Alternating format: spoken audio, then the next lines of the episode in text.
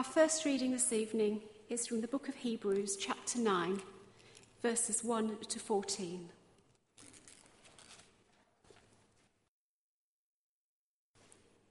Now the first covenant had regulations for worship and also an earthly sanctuary. A tabernacle was set up. In its first room were the lampstand and the table with its consecrated bread. This was called the holy place. Behind the second curtain was a room called the most holy place, which had the golden altar of incense and the gold-covered ark of the covenant. This ark contained the gold jar of manna, Aaron's staff that had budded, and the stone tablets of the covenant. Above the ark were the cherubim of the glory, overshadowing the atonement cover. But we cannot discuss these things in detail now. When everything had been arranged like this, the priests entered regularly into the outer room to carry on their ministry. But only the high priest entered the inner room, and that only once a year, and never without blood, which he offered for himself and for the sins the people had committed in ignorance. The Holy Spirit was showing by this that the way into the most holy place had not yet been disclosed as long as the first tabernacle was still functioning. This is an illustration for the present time, indicating that the gifts and sacrifices being offered were not able to clear the conscience of the worshipper. They are only a matter of food and drink and various ceremonial washings, external regulations applying until the time of the new order. But when Christ came as high priest of the good things that are now already here, he went through the greater and more perfect tabernacle that is not made with human hands. That is to say, not a part of this creation. He did not enter by means of the blood of goats and calves, but he entered the most holy place once for all by his own blood, so obtaining eternal redemption. The blood of goats and bulls and the ashes of a heifer sprinkled on those who are ceremonially unclean sanctify them so that they are outwardly clean. How much more, then, will the blood of Christ, who through the eternal Spirit offered himself unblemished to God, cleanse our consciences from acts that lead to death, so that we may serve the living God? Our second reading this evening is Hebrews 9, verses 15 to 28.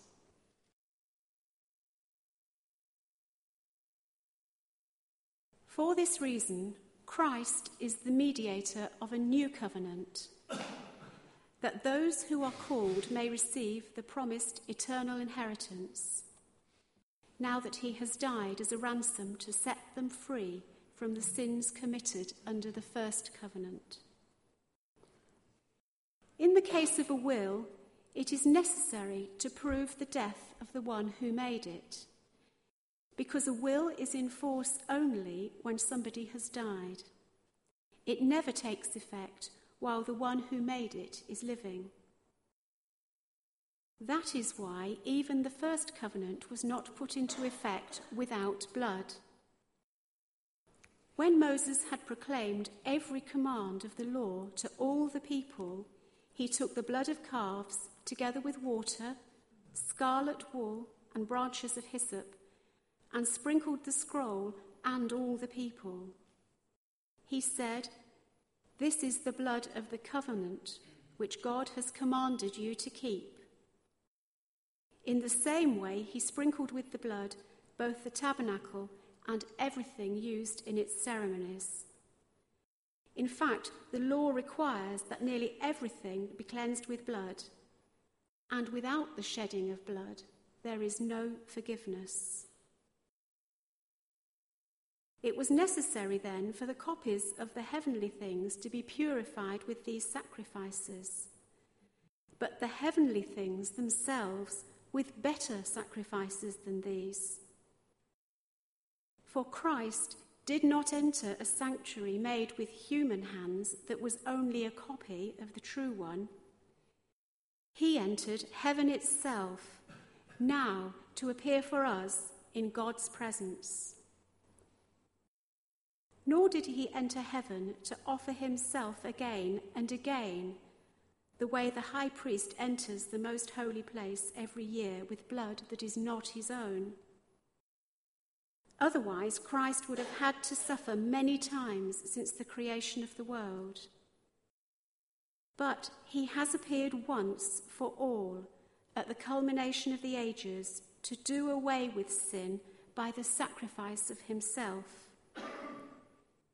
Just as people are destined to die once and after that to face judgment, so Christ was sacrificed once to take away the sins of many, and he will appear a second time, not to bear sin, but to bring salvation to those who are waiting for him. On some questions, cowardice asks, on some positions, cowardice asks the question, is it safe? Expediency asks the question, is it politic?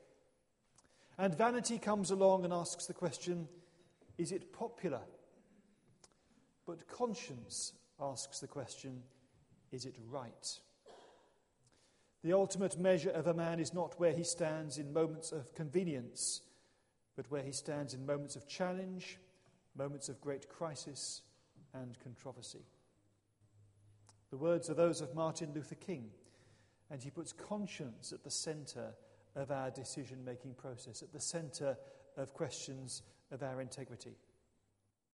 Conscience has been described as the still, small voice of God speaking in our hearts. But it's a term that does double duty. Conscience governs our sense of right and wrong. But it also monitors and records all those occasions when we say or do something against it. Hence the phrase guilty conscience, which describes how we feel when we know that we've done something that is against the dictates of our conscience. It's the Merriam-Webster Online Dictionary which gives one of the most helpful and comprehensive definitions of conscience. It is the sense or consciousness of the moral goodness or blameworthiness of one's own conduct, intentions or character, together with a feeling of obligation to do right or be good. So I may have a good conscience or a bad conscience, a clear conscience or a guilty conscience, depending on the extent to which I live in accordance with what I believe to be right or wrong. But the thing about conscience is it's not a 100% reliable moral guide, because we have the capacity to shape and mould it. See, nobody likes living with a guilty conscience. It's a most uncomfortable feeling. And if we are too proud to admit that we've done wrong and seek forgiveness and deal with our feelings of guilt that way, what other options are open to us? Well, a common solution is to justify our behaviour. To say to ourselves that what we did wasn't all that bad in the circumstances, really. And if there is any blame to be attached, it should at least be shared, if not passed on entirely to somebody else. And the problem is that every time we do that, whether consciously or unconsciously, we distort and damage the reliability of conscience as our guide. It's like a compass that no longer points to true north. Instead, we have bent and shaped our sense of right and wrong so that we are more comfortable with how we live and the things that we've done. And when that happens, conscience no longer functions as the still, small voice of God within us. That voice is silenced and replaced with the echo of what we think and feel ought to be right for us in the circumstances. Sometimes we can have the opposite problem. Some people have an oversensitized conscience. If we've had perhaps particularly demanding parents who've placed unreasonable expectations upon us, we end up feeling all the time as if we're guilty failures, because our conscience is so sensitive that nothing but an unattainable perfection will ever allow us to feel comfortable with who we are or how we're doing. Or sometimes it's shame rather than guilt that pricks our conscience. So we feel bad, not because we've necessarily done anything wrong ourselves, but we're afraid of what other people might think about us. So if, as some have suggested, having a conscience is part of what makes us uniquely human and sets us apart from the animal kingdom, we need to recognize that our conscience is a fallen and fragile and damaged instrument. And it may not always be reliable. But nevertheless, whenever our conscience does trouble us, that means that something somewhere isn't as it should be. So we would do well to pay attention to what Hebrews claims in chapter 9, verse 14, namely that the blood of Christ cleanses our consciences from acts that lead to death, so that we may serve the living God. The blood of Christ is able to make a guilty conscience clear, a bad conscience good. The reference to cleansing implies that we don't have a clean conscience, because sin pollutes and defiles. It makes us feel unworthy and unclean. If you've seen Macbeth, you'll know that scene where Lady Macbeth is futilely trying to scrub away the stain of Duncan's blood from her hand after she was complicit in getting her husband to murder him. Not all the perfumes of Arabia would cleanse that little hand, but the blood of Christ would have done, had she chosen to avail herself of it. So the reference to cleansing reflects the way in which our conscience tends to carry the record in indelible ink of all the wrong things that we have done. And the longer the list of misdeeds on the record of our conscience, the less effective it is in acting as a reliable moral guide for how we should live. In these days of computers, one could say that the conscience has limited memory capacity. And if the processor has to work overtime just to store the records of our misdeeds, there simply aren't sufficient resources to point us in the right direction when it comes to making more decisions. The system is overloaded, just keeping track of what we've done. So it's easy to see then how we can slip from bad to worse. Because the worse we get, the more there is on our conscience, the less resources conscience is able to allocate to the task of telling us how we ought to live. Just taking up all the time dealing with past failures, no resources to give to how we ought to live in the future. But suppose that record of all that wrongdoing were expunged, removed, deleted. That frees our conscience up again so that it can begin once more to tell us how we should live. It's no longer distorted out of true by the weight of guilt it has to carry. So from that point of view, Hebrews is absolutely right to say if our consciences are cleansed by the blood of Christ, the result of that is that we are set free to serve the living God. A clean conscience can result in changed behavior, so that we stop doing acts that lead to death and instead focus on God and how we can serve him. Grace both forgives us and changes the orientation of our lives, but forgiveness comes first. When we are forgiven, that sets us free to begin to live life a different way. If you turn it round, you end up living life a different way as a way of trying to earn forgiveness, and there's no grace in that at all. Grace operates by forgiving, releasing, and changing, and making us different. Sin is like a nasty cut that's full of dirt. The first thing to do is to cleanse the wound, then it can begin to heal properly. The first thing God does is cleanse our conscience, so that once again it can be up and running and showing us effectively how we ought to live. Forgiveness is liberating. And what does God use to cleanse our conscience? It's the blood of Christ. It's God's detergent. Nothing beats the blood of Christ for getting out those really stubborn stains of sin. One of my bad memories is once we were staying at my sister's house. And one of our children took a permanent marker pen and drew on the settee cover. Now, you could say that blame could be shared because she left the permanent marker pens out. But nevertheless, whatever we did only made matters worse. Our attempts at removing the stain were failures. Whatever cleansing agent we got, I can't remember what it was, didn't really get the marks out. And when you followed the instructions and used the cleansing agent, put it in the machine and washed it, the result was that the whole thing came out smaller and darker. I still feel pretty wretched when I remember it. When it comes to getting stains out, you need to use the right stuff. And when it comes to the ingrained dirt of sin, nothing but the blood of Christ will do.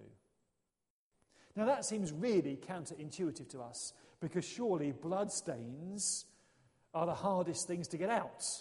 Those of you who've had to get bloodstains out of clothing, you really don't use blood to cleanse stuff. I'm always faintly bemused by that verse in Revelation that talks about the saints washing their robes and making them white in the blood of the Lamb. No, that's not what happens at all. Yet the Old Testament is pretty clear that one of the problems with sin is that it pollutes and renders unclean, and effective atonement involves the idea of wiping clean. And when it comes to dealing with the uncleanness of sin, blood is what works. So on the Day of Atonement, the high priest would go into the Holy of Holies and sprinkle the cover of the Ark of the Covenant with the blood of a goat, and in this way he would make atonement for the most holy place and stop it being defiled by the uncleanness and rebellion of the Israelites. If you read all the stuff about the Day of Atonement in Leviticus 16, you'll see it's all about cleansing rather than forgiveness, actually. And the blood serves to cleanse the most holy place and the Ark of the Covenant and the altar from the impurity and the defilement of the Israelites, so that the holiness of God can live safely in the midst of a sinful people. The blood of the goat would cleanse the innermost sanctuary from the miasma of the nation's sin, so that the holy God could live in the midst of a sinful nation. Why blood? Why did it have to be blood that did this?